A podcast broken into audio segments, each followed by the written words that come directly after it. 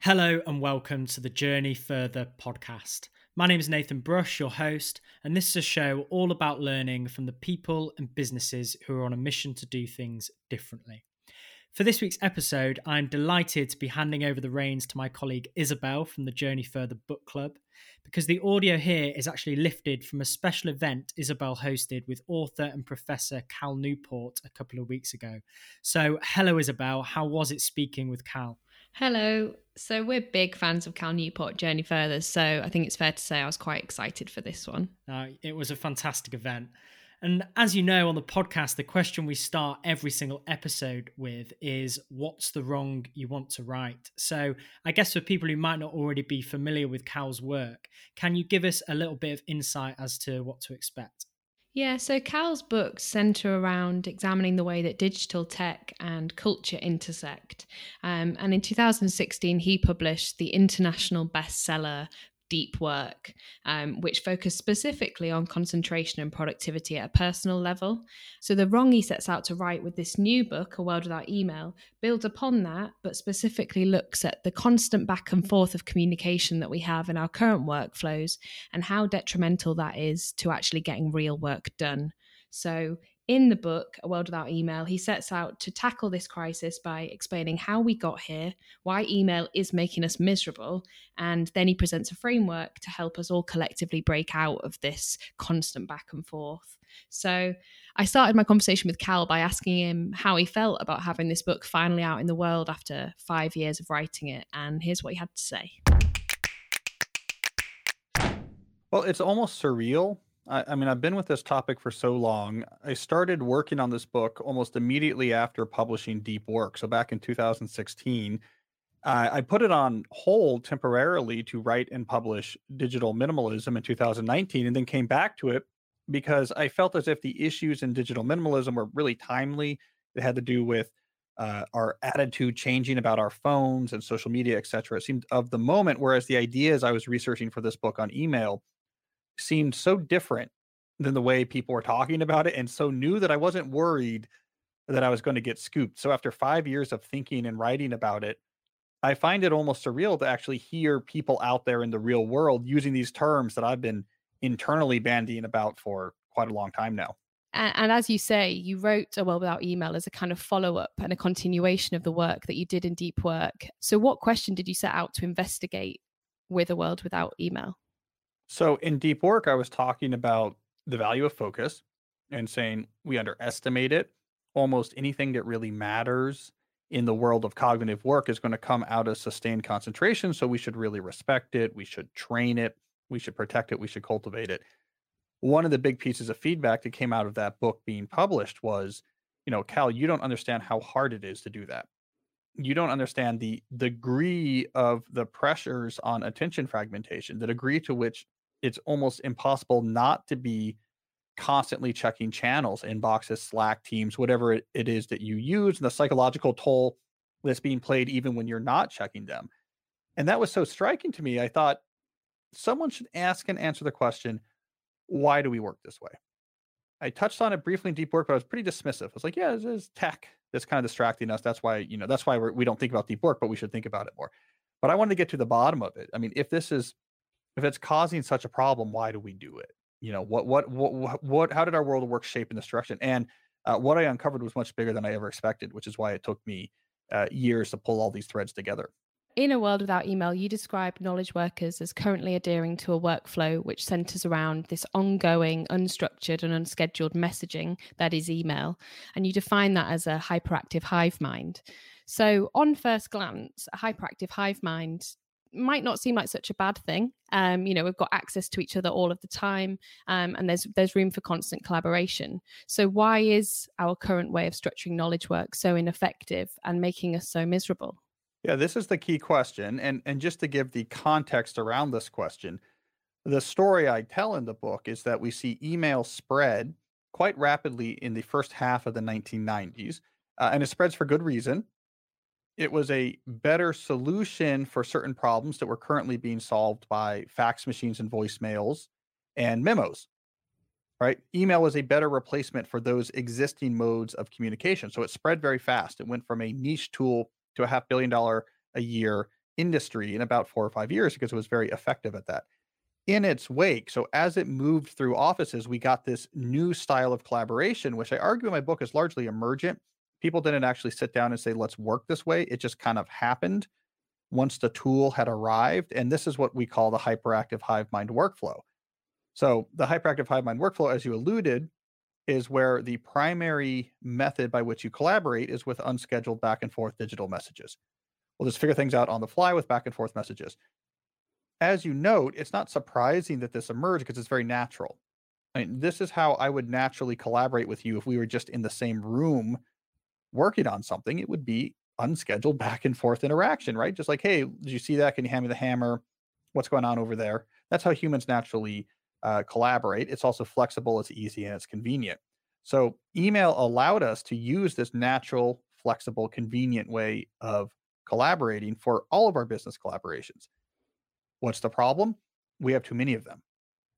So it's not just two of us in a room working on one thing, it's 25 colleagues, six vendors, and seven clients, all of which have separate back and forth unscheduled digital message conversations going back and forth asynchronously.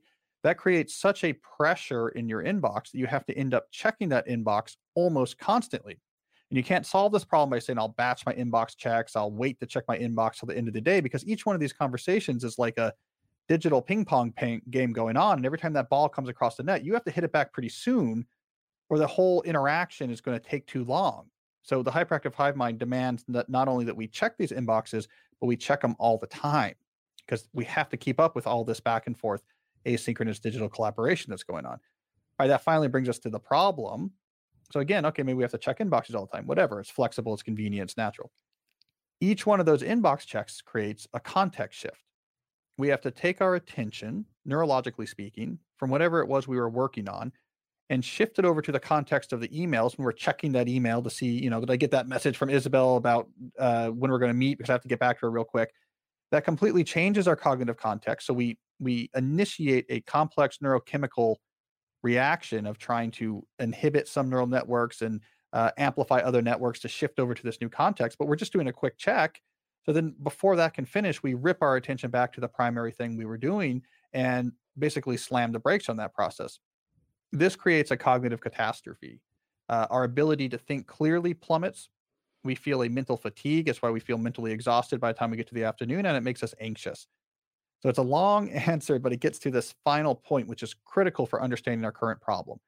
The hyperactive hive mind means you have to constantly check these inboxes. Constantly checking the inboxes is disastrous for our brain. Hiya, it's Isabel here.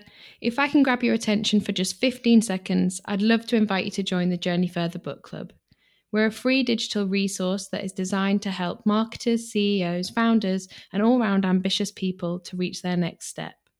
As a part of the community, you'll get to hear from authors like Cal and Seth Godin live, get bite sized insights from the best business and marketing books, and join leading industry conversations. To join the community, visit journeyfurther.com forward slash book dash club or visit the link in our show notes. Back to the conversation with Cal. So, in the book, you share an anecdote about a time that you went hiking with a friend of yours who was very quick to list reasons why frequent email provides more benefit for them than harm uh, for someone in a managerial and communicative role. Um, and I think this is a scenario that can apply to, to many people who are in our audience here as marketers and product managers. So I would like to know what you would like to say to knowledge workers who don't feel like they can step out of the constant communication channels that currently define their job roles. Well, so this is why we've had such a hard time making progress on the sense of overload. Is that if you just look at stepping away well, what if I just didn't do email or I didn't check email or I didn't check email that often? The immediate conclusion is this would be a disaster because if the hyperactive hive mind is how you actually collaborate, this is the implicit agreement within your organization, then the more time you're away from your email, the worse things get. It causes real trouble. That's why we can't just solve this with personal habits. It's also why when you say, oh, we should not have email, people say this is impossible. What they really mean is if the hyperactive hive mind is the only way we collaborate, then to not be using email means our business would stop. And they're right. And I think understanding, therefore, that the issue is the underlying workflow, the underlying decision about how we collaborate, how we identify tasks, how we assign a review task, how we get the information to each other that we need to actually execute the task. As long as we implicitly say the answer to all that is the hyperactive hive mind, there's very little we can do. And that's why you get such a resistance to try to do change because people are rationally, just like my friend did in Rock Creek Park there. He's a management consultant that runs a runs a large team. The idea of stepping away from email without changing the underlying workflow would be disastrous. And so I think it's important to recognize if we're going to make progress here, we have to actually look under the inbox and say, how are we actually collaborating? How are we putting assigning tasks? How are we moving information around? And if we don't have a good answer, that's our problem because we're going to default to just let's rock and roll in Slack, let's rock and roll in email. So people are absolutely right to say, well, I can't just stop using email. That's right. If you use the hyperactive hive mind, you got to use email. The question is, why are we using the hive mind? And that leads me on to my next question. If if emails, you know, continue to make us miserable across sectors and industries and job roles, why have we allowed this system to stick around for so long? So this is where things get interesting. And this is an idea that I feel as if I broke uh, in this book. I also, before the book came out, I sort of broke this idea first in an article I wrote earlier in the fall for the New Yorker that was called The Rise and Fall of Getting Things Done. But it was an idea that I originally uncovered for the book. In knowledge work, which is different than other sectors of our economy, we have a real insistence on autonomy when it comes to how we get our work done. So in knowledge work, we say, look, it's up to you to figure out how you organize yourself, how you coordinate with other people, your to-do list, you use a bullet journal, do you have like a Cal Newport time block planner, are you a real getting things done fan, whatever. That's up to you how you organize your work. What we need to provide is management is objectives. Uh, here's your objectives. Let's be really clear about it. It's up to you to figure out how to do your work. We have a real insistence on this. Now, historically speaking, we can actually trace this back to a single individual. It was the management theorist Peter Drucker who actually coined the term knowledge work in the 1950s, who all throughout his career very influentially emphasized autonomy, autonomy, autonomy. He was the one who uh, coined the term management by objectives. He's the one who said you got to leave the knowledge worker alone to figure out how they do their own work. In that environment in which we insist on productivity being entirely personal, what are we going to end up with? The lowest common denominator, the easiest, most flexible, most convenient thing. Because again, more complex systems of producing stuff aren't going to arise emergently you were never going to get Henry Ford's assembly line by just saying to the workers in the factory, like, look, you do you. We're going to tell you our objective is to produce five cars. How you guys want to do it, that's up to you. No, it took someone to actually sit there and think what's a better way to do it. So, in this uh, atmosphere of autonomy, we fall into the lowest common denominator. I call this the autonomy trap, which is the hyperactive hive mind. Because if I can't individually change the way everyone else works, then it's might as well just try to get everyone's attention when I can. Let's keep it easy. Let's keep it flexible. So uh, I think we've stuck with this really bad way of working too long because of this historical artifact in the way that we actually think about how knowledge work should be structured. Thank you. And, and I really like the line where you say that you explain this by saying it's hard to fix a broken workflow when it's no one's job to make sure that it functions. Um, and it is that kind of well it's not my responsibility. So with with that said then what's the answer? Should we all just set up an autoresponder on our email inboxes saying i don't work between 9 and 10 on a wednesday and you know i i only answer your emails on a friday at this time like tim ferriss has done? Is that the answer? Yeah. I mean as you know i, I talk about that in the book. Um, that was a, a failed experiment so there was a period between 2007 and 2009 in which I think those autoresponders flourished. You don't see them as much anymore because uh, it turns out it actually just annoys people. Uh, to, to tell them the ways in which you're going to be inconveniencing them caused a lot of problems. Uh, no, it's not the solution. And uh, the reason it's not the solution is that it doesn't get to the underlying problem. So if the hyperactive hive mind is how we organize our work, that means these asynchronous back and forth conversations are important and timely responses is important because you're trying to make decisions, you're trying to coordinate, you're trying to move information around pretty quickly. You don't know when the messages are going to come in, so you have to just check all the time. If you remove yourself from that inbox and say, I'm not going to check email until three, it causes a lot of trouble. And this has been the fundamental problem with trying to fix overload without fixing the hive mind is that the hive mind actually requires overload the function. So email autoresponders and batching didn't work. It just makes people more stressed. Also, it annoys people with the autoresponders. Company norms don't work. Uh, you can set as many norms as you want about response times, but actually, the hyperactive hive mind implicitly demands response times if you're actually going to get anything done. Email free Fridays were a disaster. That didn't work. Uh, trying to write better etiquette on subject lines and and message bodies. I mean, it can help a little bit, but ultimately, if this back and forth messaging is the main way you're making decisions and moving information and collaborating, there's no way getting around. You have to check that inbox all the time.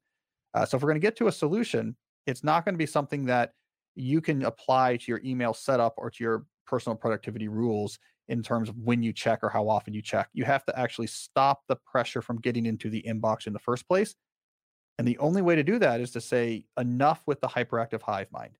We in knowledge work have to do the same hard work that they did in other sectors and say, in this team, in this company, here are the actual processes that makes up our work, the things we come back to again and again that produce value. How do we want to implement this one? How do we want to implement this one? How do we implement this one? We actually have to start thinking it through. Do we want to just grab each other on Slack? Well, you know, that's a lot of back and forth messages. That's going to cause a lot of context shifts. Maybe for this one, what we need to do is have some sort of protocol. The draft of the report goes into the Dropbox by 12 on Tuesdays. All comments should be in there by 12 on Wednesdays. And then there is this 20 minute status meeting to work, you know, whatever. And again, we don't have to get too detailed, but the point being is you go process by process how do we actually want to collaborate on this? What's our rules? What's our guides? What's our systems? All with an eye towards how do we reduce unscheduled messages that require us to keep checking to respond to? So it's hard work. Uh, but you know what? This has been the story of any sort of revolution in any sort of economic sector. Getting from the convenient to the effective requires a lot of work and experimentation. And we got to start that work and knowledge work. And if it wasn't hard work, then we wouldn't be in this situation, right? Yeah, it, it is uh it's difficult because there's not a tool that can solve it. Oh, we'll just switch from email to X. Uh, there's not a simple rule that'll solve it. Part of the issue that's also held us back here is that we've tried to understand email overload, and I think this is very counterproductive through the lens of personal failings or personal even addiction, right? So you'll remember when the hyperactive hive mind really started picking up in the early 2000s. Um, it intersected with the BlackBerry, right? And so now you could really get hyperactive because it was the first really mobile email. We we began introducing this phraseology of crackberry that tried to imply that what was going on here, the reason why at the time it was uh, typically like finance executives were on their phone all the time was because they had some sort of personal addiction to email. Where the real question was, why does this job require so much communication all the time, such that you need to be on your phone all the time communicating? So when we see this from a, a perspective of personal failing, so you're addicted to checking your email, or engineers like to see tech from an instrumentalist perspective. So engineers will often say, if you're overloaded with a tool, that's because you are being suboptimal in your deployment of that tool.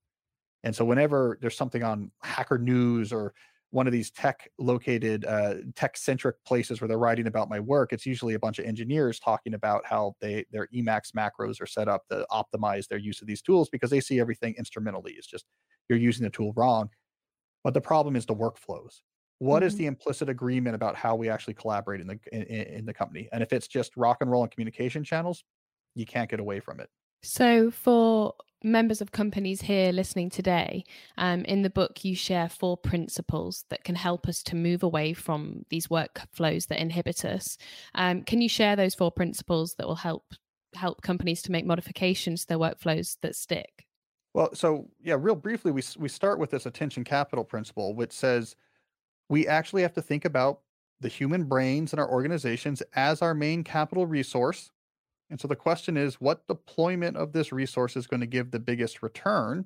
And if you see it through these economic lenses, suddenly it becomes clear that well, we'll just hook all the brains up to a chat channel like a hyperactive hive mind workflow, you realize this is giving you a very low return on this capital. So it, it just seems a little dehumanizing, but I'm trying to get through to C suite types that this is not about people being inconvenienced. It's not about people who don't like being distracted. This is not about uh, the what is productive is somehow bad for the is somehow you know um, what people want is non-productive. It's no no no. This is just a really poor deployment of capital to try to take a bunch of human brains and say figure things out on the fly of Slack is like taking Henry Ford's factory equipment and building a terrible design for the car manufacturing where the tires are over here and the chassis are over here and the tools are on the roof. You're deploying your capital bad. You're not building cars very fast. So that's the first idea. We got this is about uh, it's an economic question. And then comes the process principle, which gets to what I was saying before. All right, if you want to get past the hive mind, you actually have to say, here are the processes that we come back to again and again, and you have to engineer them and you have to experiment Everyone has to have a say in it. It's got to be flexible. You got to iterate. This is what the industrial sector did to have a massive growth during the 20th century as they figured out process reengineering. Oh, we don't just do what seems natural. We got to figure out what's the best way to build a magneto. And it might not be what we think, and it might evolve over time. It's why Elon Musk factories don't look like the original Oldsmobile factories from the early 20th century. We got better. So we have to think in terms of what are our processes? How do we actually want to interact with each other to execute these processes? The main thing we're trying to avoid here from a cognitive standpoint is context shifting. So uh, unscheduled messages is a terrible way to do collaboration. That's what we're trying to optimize against. Uh, and then the the principles that follow get a little bit more into um, okay, if we're going to over if we're going to overhaul these processes, what should we look into? So we get something like the protocol principle, which talks about in some cases having set rules, working out in advance. Here's the rules for how this happens. Seems like an inconvenience in the moment, but if it means that going forward, every time we execute this process, we can do it with a lot less messages, it's worth the overhead. Uh, and then the final principle is a specialization principle, which says we do too much. And uh, the hive mind becomes sort of unavoidable when we put way too much work on each individual's plates. If you have too much on your plate, it's very difficult to have good structured processes for each of them. You're probably going to get more value out of employees if each person does less things, but does those things better. Trade the accessibility of the hive mind for accountability on less things is probably a better formula. So that's the uh, the whirlwind tour through what it looks like conceptually speaking to begin moving away from just this hive mind dominated workflow. And and of course throughout the kind of second section of the book, you give um, a number of examples and case studies of how different businesses and people have implemented each of those principles. So, um, thank you for sharing that. I, I just wanted to come back to the point you mentioned for the process principle about how important it is for everyone who's involved in the workflow to be involved in that process. And I wondered if you could quickly tell us why it's important to involve all of those minds in in setting up those processes. Well i think the the right scale at which to do this process reengineering is the team not higher if you do it at a higher scale like a ceo or a coo is saying okay here's all of our new way we're going to implement all of our processes it's not flexible enough. There's not enough on the ground knowledge about how different things actually get done and then you're going to fall into bureaucracy and bureaucracy can be even worse so I think the team is the right level. Okay, so now if we have a smaller group of people who work together consistently on the same objectives, how do we figure out these process definitions that are better than the hive mind? Uh, everyone should be involved. Everyone should have a say. Everything should be very clearly recorded so we know what we're doing, and there should be regular review. This isn't working. How do we make it better? If everyone feels like they have a stake in what's going on, you're much more likely to have sustainable change to the degree to which some of these things gets handed down okay i'm just going to figure out now you have to go do all this other stuff. You can't just email me you have to instead do this and that. It's going to seem like you're adding an imposition into my life. And so i get into this in the book to some degree there's there's, there's a nice literature out there about system and process design in companies. If you're going to do it at the scale of a team you're much more likely to succeed if everyone's involved and so you share, um, I think it's my favorite anecdote in the book about how you yourself manage a specific aspect of your workload using Trello. Um, and uh, let's leave that anecdote in the book for people to find. But um, I wondered if you could take us through what a typical workday looks like for you. Um, and I do realize, of course, that we are at the back end of hopefully a, a global pandemic. So things like homeschooling have, has also been on the cards. But yeah, I'd love to know how you organize and spend your time. Yeah, it's a good question, and it, you know it it varies depending on what season we're talking about and what's going on. So a a summer is going to look a summer day is going to look very different than a fall day. A day right now in the middle of a book tour is going to look very different than a, a day in the spring without a book tour. Um, but the, a couple things I do, which I think is important, is because of the ideas in this book, I am very process oriented. What are the different things I do professionally? What are the different processes involved in each of these things? How do I want to implement them? And I think a lot about that and I evolve those all the time. Um, so that's always there. And then I'm very careful about allocating my time. So I'm a big believer in, for example, what I call time block planning, which is where instead of just going through my day reactively, looking at email, looking at meetings, looking at what's due soon, at the beginning of the day, I make a plan. Uh, here's the time available. here's when I have meetings, here's when I have appointments. What do I want to do with the time that remains? Okay, this half hour I'm working on this, this two hour block I'm working on that. I find that being very intentional about how I use my time, let me make the best I can with the time I have, allows me to get a lot more done during my workday than if I just roll through the day, uh, seeing what comes up next. So, so typically, what you'll see in a Cal Newport day is there'll be a pretty clear time block plan about what's going to happen. Some days have a lot of time for deep work, some days don't. Um, but every day is clear. And then I have these processes in place to try to always try to minimize unscheduled back and forth messaging to the degree that it's possible. So I, I have your time block planner, and I would uh, highly recommend it to anyone who is looking for a way to quickly implement some of the some of the key aspects of time blocking.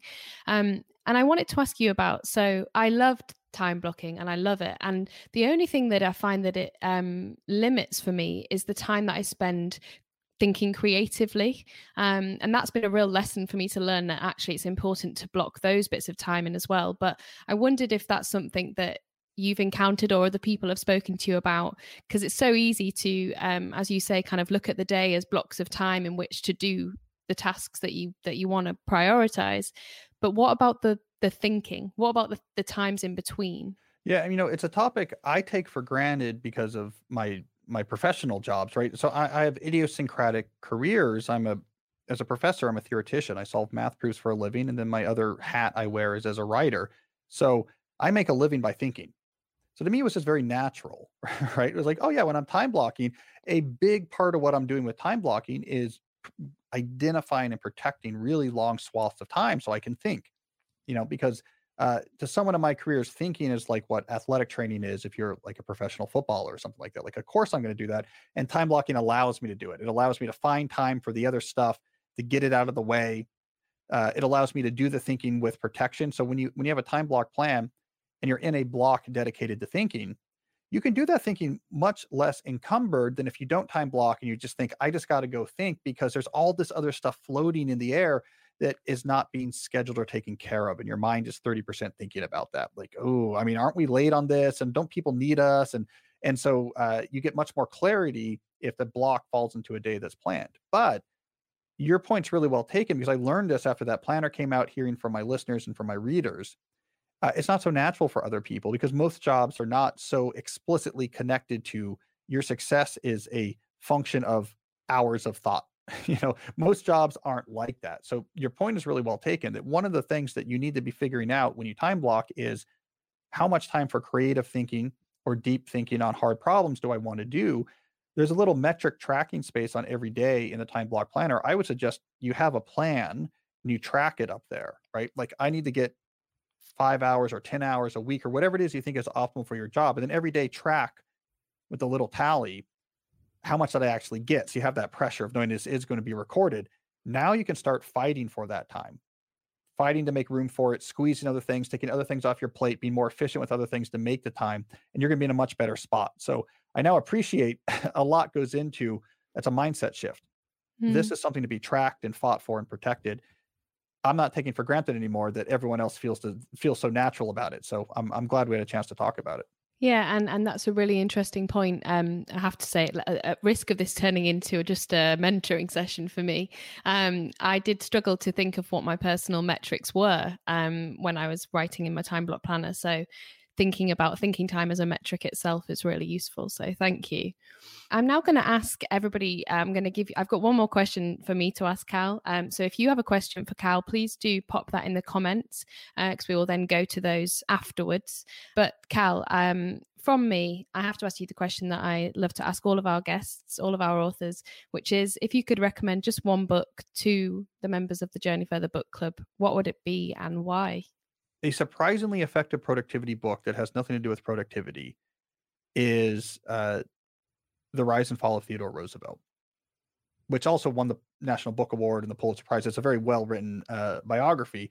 Um, but if you read it, it gives you this interesting aspirational view of someone who saw raw focus and intellectual energy as the number one resource that he had access to and went to huge extremes to apply it. So it's just a really interesting, motivating book just to just to look at the way that, that Teddy Roosevelt um, would approach every moment of his day like work very intensely on this then turn to this and go very intensely on this then turn to this and go very intensely on this and built an incredibly varied and successful and impactful and personally fulfilling life um, and so I, I, found that to be one of the most important productivity books that no one ever thinks about as a productivity book i mean we're talking about someone here who would literally there'd be a story in there where there's a there's a period of time where he was out trying to run a ranch out in the American West in the 1800s, and there was a uh, cattle rustlers, and they had you know stolen some cattle, and they were trying to escape, and they were coming after him in a boat in a nearly frozen river, where if they tipped that you were going to die of hypothermia,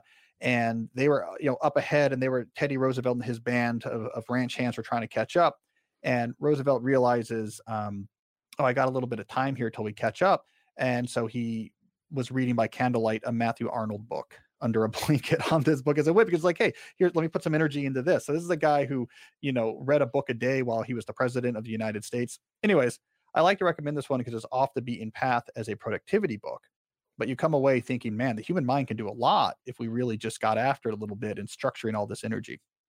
Wow um, yeah, that certainly leaves a, a lot to be desired. Uh, reading a book a day when you when you have probably the most important job in the world. So, thank you, Cal.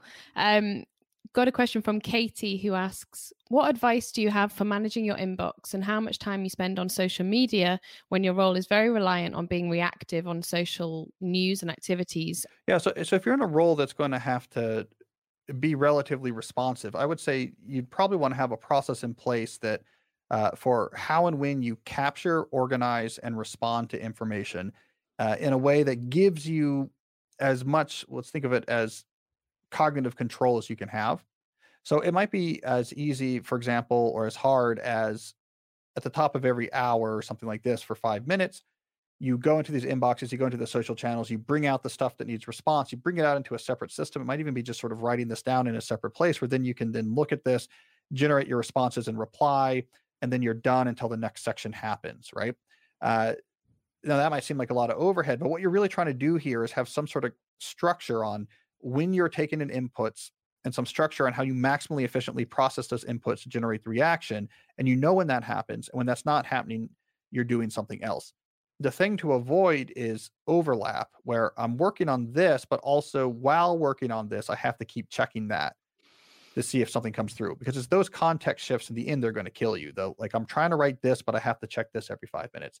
It's better to check this every 50 minutes and give it 15 minutes than it is to check it every five minutes and give it just 30 seconds. It's the switching back and forth of your attention that's going to really be killer so you really want to get processes where if you're going to switch your attention to that you're just doing that and then when you're doing something else you're just doing that something else yeah, and I think the comments that you share at the start of the book and the stats you share on how often the average knowledge worker checks their email are so indicative of of how pervasive this is and how this context switching is as we say making making us miserable. Emily asks any insight about how you get started during thinking time? How do you personally get through the cognitive cobwebs and get to max thinking productivity? Well, it's a great question. And two things to keep in mind one, uh, this cognates, this context switching effect we're talking about matters for thinking time as well, because as I mentioned, part of the problem with quickly looking at email inboxes and then coming back is that it takes a long time to context shift. And so we start a context shift and we abort it. Keep that in mind that if you're switching over to thinking, it might take a while until your brain literally has the right networks amplified and the right networks inhibited for you to do maximum thinking on that topic. Now, how long does this take? It can take up to 15 minutes. So if you feel this cognitive cobwebs like you're talking about when you first start, let's say thinking hard about a new business strategy, uh, your brain's actually gear shifting. And so, you know, you give that some time. That's why people have this sense. It's very common when people are trying to do deep thinking. They'll they'll typically say things like, "It was hard at first, and then I kind of got into the flow of it and was able to make make progress." What was really happening? You were switching your context from what you were doing before to this new thing. It just took a little while and during that intermediate period you felt like you weren't quite up to up to speed. A side note of that is uh, it's incredibly damaging therefore that if during thinking periods you do quick checks or interruptions right? You're really going to set yourself back up to square one if you jump over on slack for five minutes in the middle of a deep thinking period. You might induce another 10 to 15 minute cognitive cobweb clearing if you start that context shift and then come back. So really protect once you've gone through all the hard work of switching your context to the deep topic really protect that concentration. Don't do context shifts at all if you can avoid it. The second thing I want to mention is a lot of people have success with rituals. if you develop a ritual around the start of a thinking session, two things happen. One, it basically just covers over the time where you're context shifting, so it's uh, useful in that way. But two, your mind can begin to associate that ritual with doing that type of deep thinking, and therefore you can help sidestep some of the cognitive obstacles we feel anytime we're trying to do anything that's going to be very energy intensive. Our mind tends to put up obstacles to this unless there's actually a physical threat that is uh, inducing our action. And so a ritual can help you sidestep that. And a ritual could be something like I go to a different space that's just for deep thinking, or I do a Darwin walk. So, sort of inspired by how Darwin would kick off his deep work sessions at Down House when he was working on the origin of species. It's a walk through a set route that I do a set number of times. And then when I'm done, I start deep thinking. This stuff is more than just aesthetics. It's actually helping your brain say, ah, okay, when we do this, that means it's time to do thinking. And you can uh, you can get rolling earlier as well. So it's really important. I'm glad you're asking about this thinking is hard. And so we need to give ourselves as much help as we can. Thank you. I hope that answered your question, Emily. So Nathan in Leeds asks, looking back on on the book Deep Work now, is there anything that through your own practice that you now feel to to be untrue or to have changed in in the time since you wrote the book about your understanding, I guess, of deep work? Yeah, so something I clarify or we could say expand on in in my new book in World Without Email that it very relevant to deep work is getting past just this notion of very long concentration. So the I heard from like managers and I heard from people in support positions who said, well, obviously none of this is relevant for me because my job does not specifically require long sustained thought, right? I'm not writing computer code where I have to think about this algorithm for hours or I'm not solving a math proof. And so I really got into that in the new book. And this would have been, I think, well suited to have been in deep work in the first place, where I said, okay, if you look at managerial jobs or support jobs, it might be the case that you don't need four hours of sustained thought, but the cost of context shifting is equally as bad, right? So it makes it hard to think clear if your context are jumbled. So what happens for managers, for example, and I talk about this in the book, is they're constantly concurrently managing fires that are coming in and out of Slack or email while also doing the other activities of management, making decisions, talking with their team to make sure they have what they want, uh, scheduling, strategy, all the other things managers, the leadership activities managers need to do. They're constantly also putting out fires. Where I make the argument, and I have research to back this up, if managers are able to do one thing after another, they do each of those things better. Like I'm talking to you, that's what I'm doing. Let's make a decision. Okay, now I need to look at the road ahead and figure out our Q2 objectives. Let me just do that. Done with that. Okay. Now there's communication channels I have to tend to. Let me just do that. Okay. Now let me move on to this next. So the sequentiality where you, you think on one thing at a time until you're done and move on to the next, you do better. And there's interesting research that shows that as the inbox demands of managers go up, their leadership activities go down and they shift into what the researchers call a productivity mindset of just i'm just keeping up with requests which is a, a, really abdicating a lot of the value managers bring same with support staff so okay i'm now I'm, I'm executing useful tasks on behalf of the people i support. If your setup is such that you're in the hyperactive hive mind so like i also have to manage informal back and forth conversation about all these things while i'm trying to execute they do a worse job. They're much better following the IT model of it's a ticketing system. All the things that need to be done go into the ticketing system and then I come into the ticketing system from another direction, choose a ticket that makes sense, work on that till it's done, update the ticket, and then go back to the system and say what's next. There is no interaction I'm doing while I'm actually working on the thing. Uh, and so that's a big point I would have added. Whether or not you're doing sustained thought, the sequentiality, one thing, then another, then another, without context shifting in the middle of each thing, that is the best way for human brains to execute. Thank you. And, and I just wonder on that, when it comes to time outside of work, do you feel like your studies and your practice of, of not context switching has helped you to have more attention to the one things you're doing outside of work as well? Oh, I think people's experience of life outside of work has been completely uh, mutated by this always present digital context shifting engine, which we call our phones.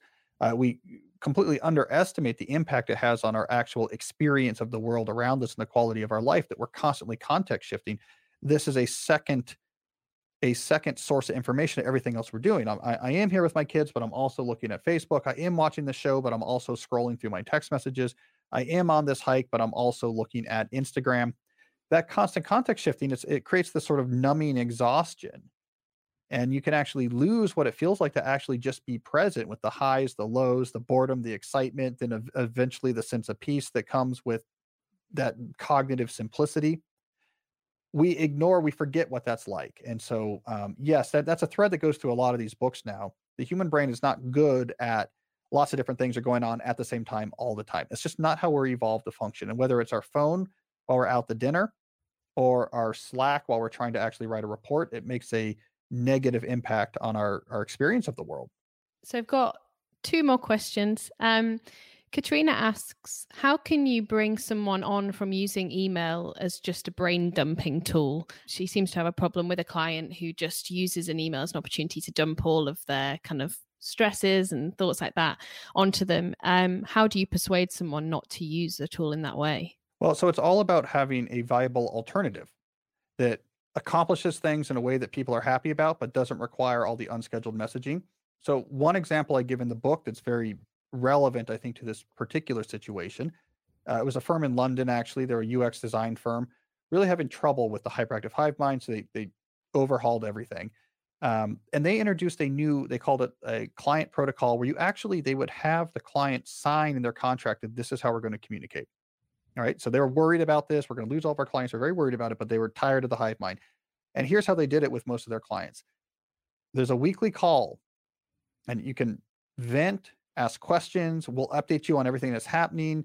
We'll we'll try to assuage your fears. Um, but when the call is over, we will immediately send you written down everything we talked about and everything we committed to. You see it there and it's written down. And the next week we jump on the call again. That cut out all the back and forth communication. Uh, now they were worried the clients were going to say, no, no, no, I need accessibility. But the clients didn't need accessibility, they needed clarity. If there's no other expectation for how do I get in touch with you and make sure you're working on things, they'll default to like, well, you better respond right away because I just had a thought. I have no, I have no idea how to get this to you and off my mind. So I'm going to send it to you. I'm just going to wait until you respond because I don't want to keep track of it myself. So you better just respond real quick. But as long as there's a clear alternative, oh yeah, we have this weekly call. All my concerns get written down. We have a record of it. They answer our questions. We see the commitment so we can hold it to it. Great. I don't have to worry about that. Good. That's one less thing I have to worry about. And their clients didn't leave and it wasn't a problem from a client relation standpoint but it was a huge win from reducing this constant back and forth pull that their clients had on them there we have it. Thank you so much for listening to the very end. Thanks to Isabel for hosting, and of course to Cal for joining us. If you're not already a member of the Journey Further Book Club, Isabel would love to welcome you to the community. Just head to journeyfurther.com or click the link in the show notes. Next week, I'm really excited to be joined by Gav Thompson. Gav has had a super career in marketing and advertising stretching over 25 years, including being the founder of giffgaff during the time he spent at O2. Um, it's going to be a great conversation, I'm sure. So get subscribed to the podcast and you'll be the first to hear it. See you next week.